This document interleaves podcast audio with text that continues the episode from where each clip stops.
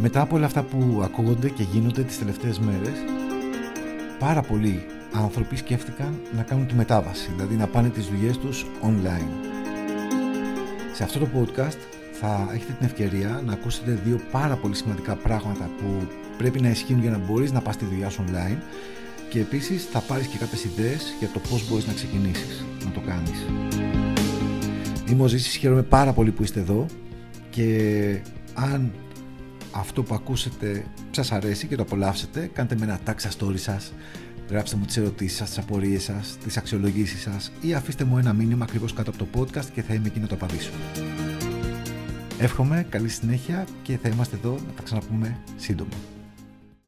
Τώρα, σχετικά με την προώθηση, τι μπορώ να κάνω ε, αν θέλω να μπω στη διαδικασία να κάνω κάποια πράγματα και μέσω ίντερνετ. Πρώτον, διαλέξτε τα προϊόντα επάνω στα οποία θέλετε να κινηθείτε. Ε, κάντε δηλαδή στο μυαλό σας ένα ξεκαθάρισμα, γιατί μπορεί να έχετε 3, 4, 5, 10, 100. Εμείς έχουμε χιλιάδες κωδικούς στην εταιρεία που είμαι και σίγουρα θα πρέπει να επιλέξω για ποια προϊόντα θα μιλήσω. Παίζει ρόλο η εποχικότητα, παίζει ρόλο το τι συμβαίνει, παίζει, παίζουν διάφοροι παράγοντες ρόλο. Επιλέξτε με ποια προϊόντα θέλετε να ασχοληθείτε περισσότερο σε αυτή τη συγκεκριμένη περίοδο και πιστεύετε θα ενδιαφέρει τον κόσμο. Αυτό είναι το ένα κομμάτι.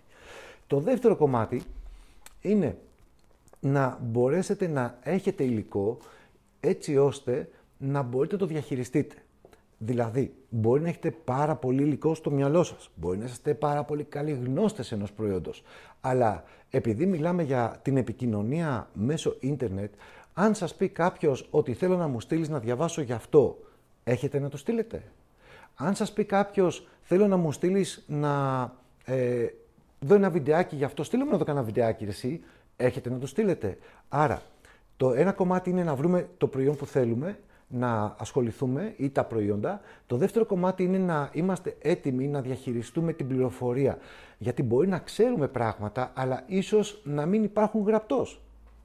Τον ελεύθερό σας λοιπόν χρόνο ε, τις επόμενες δύο ημέρες, που έτσι κι αλλιώς κανένας δεν θα δουλεύει, μπορείτε να καθίσετε, θα σας πω τώρα τι κάνω εγώ έτσι, ε, ε, μπορείτε να καθίσετε και να δώσετε, να χτίσετε ύλη επάνω στα προϊόντα που σας ενδιαφέρει να προωθήσετε και να ανοίξετε notes στο κινητό σας, να γράψετε κάποια κείμενα, ώστε αν κάποιος σου πει «Κώστα μου, Μαρία μου, ε, Μάκη μου, στείλε μου περισσότερες πληροφορίες για αυτό που ανέβασες ή για αυτό που μίλησες ή για αυτό που έδειξες ή για αυτό που κρατούσες στη, στη φωτογραφία, να μπορείτε να το στείλετε με το πάτημα ενός κουμπιού να μην χαθεί χρόνος δηλαδή, αμάν τώρα τι κάνω, πού θα βρω πληροφορία, τι είναι αυτό, εντάξει.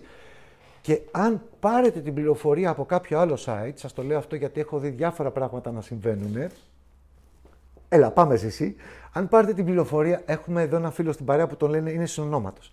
Αν πάρετε την πληροφορία από ένα άλλο site, δώσε, τότε ε, διαβάστε τη. Μην κάνετε copy-paste και τη στείλετε κάπου διαβάστε και δείτε την εγκυρότητα της πληροφορίας, γιατί από copy-paste έχω δει διάφορα πράγματα. Όμως, αυτό που θέλω να σας πω επάνω στο κομμάτι της πληροφορίας και θέλω να σταθώ λίγο παραπάνω, είναι λειτουργήστε με υπευθυνότητα σε αυτό το κομμάτι. Δηλαδή, μην κινδυνολογείτε για να δώσετε αξία σε ένα προϊόν. Ε, μην μιλήσετε για πράγματα που δεν μπορείτε να υποστηρίξετε. I love καρδίτσα, Δήμητρα. I love καρδίτσα. Μου γράφει εδώ μια κυρία, καλησπέρα από την καρδίτσα. I love καρδίτσα. Λοιπόν, μην κινδυνολογείτε. Ε, να είστε υπεύθυνοι και να κινηθείτε υπεύθυνα με αυτό το κομμάτι, το οποίο είναι ένα κομμάτι που διώκεται και ποινικά ακόμα, γιατί δεν μπορείς να παραπλανήσεις το κοινό λέγοντας πράγματα τα οποία δεν ισχύουν ή δεν είναι επιστημονικά αποδεδειγμένα. Οπότε, ναι στην πληροφορία, ναι στην πληροφόρηση, ναι στην προσωπική εμπειρία, αλλά οτιδήποτε βγαίνει προς τα έξω να είναι μια υπεύθυνη πληροφορία που αύριο μεθαύριο δεν θα σας φέρει σε δύσκολη θέση. Εντάξει. Τρίτον, να ε, προσέξετε λίγο τον τρόπο με τον οποίο θα μιλήσετε. Τι θέλω να πω. Θα πρέπει να σκεφτείτε καλύτερα ποιος είναι ο πιθανός σας υποψήφιος πελάτης, το κοινό με το οποίο θέλετε να χτίσετε για να πάρει αύριο μεθαύριο το προϊόν σας και αντίστοιχη γλώσσα να μιλήσετε ε, σε εκείνον. Δηλαδή, όταν γράφετε ένα κείμενο ή όταν γράφετε κάτι, κλείνω τα μάτια μου, γιατί όταν φαντάζομαι κάτι, συνήθως κλείνω τα μάτια μου. Έτσι, θα πρέπει να έχετε εικόνα μπροστά σας πώς είναι ο υποψήφιος σας πελάτης. Πώς ζει, ποια είναι η καθημερινότητά του, ποιες δυσκολίες αντιμετωπίζει και ποιο είναι το πρόβλημα το οποίο μπορείτε να του βρείτε τη λύση. Στο οποίο μπορείτε να του βρείτε τη λύση. Έτσι.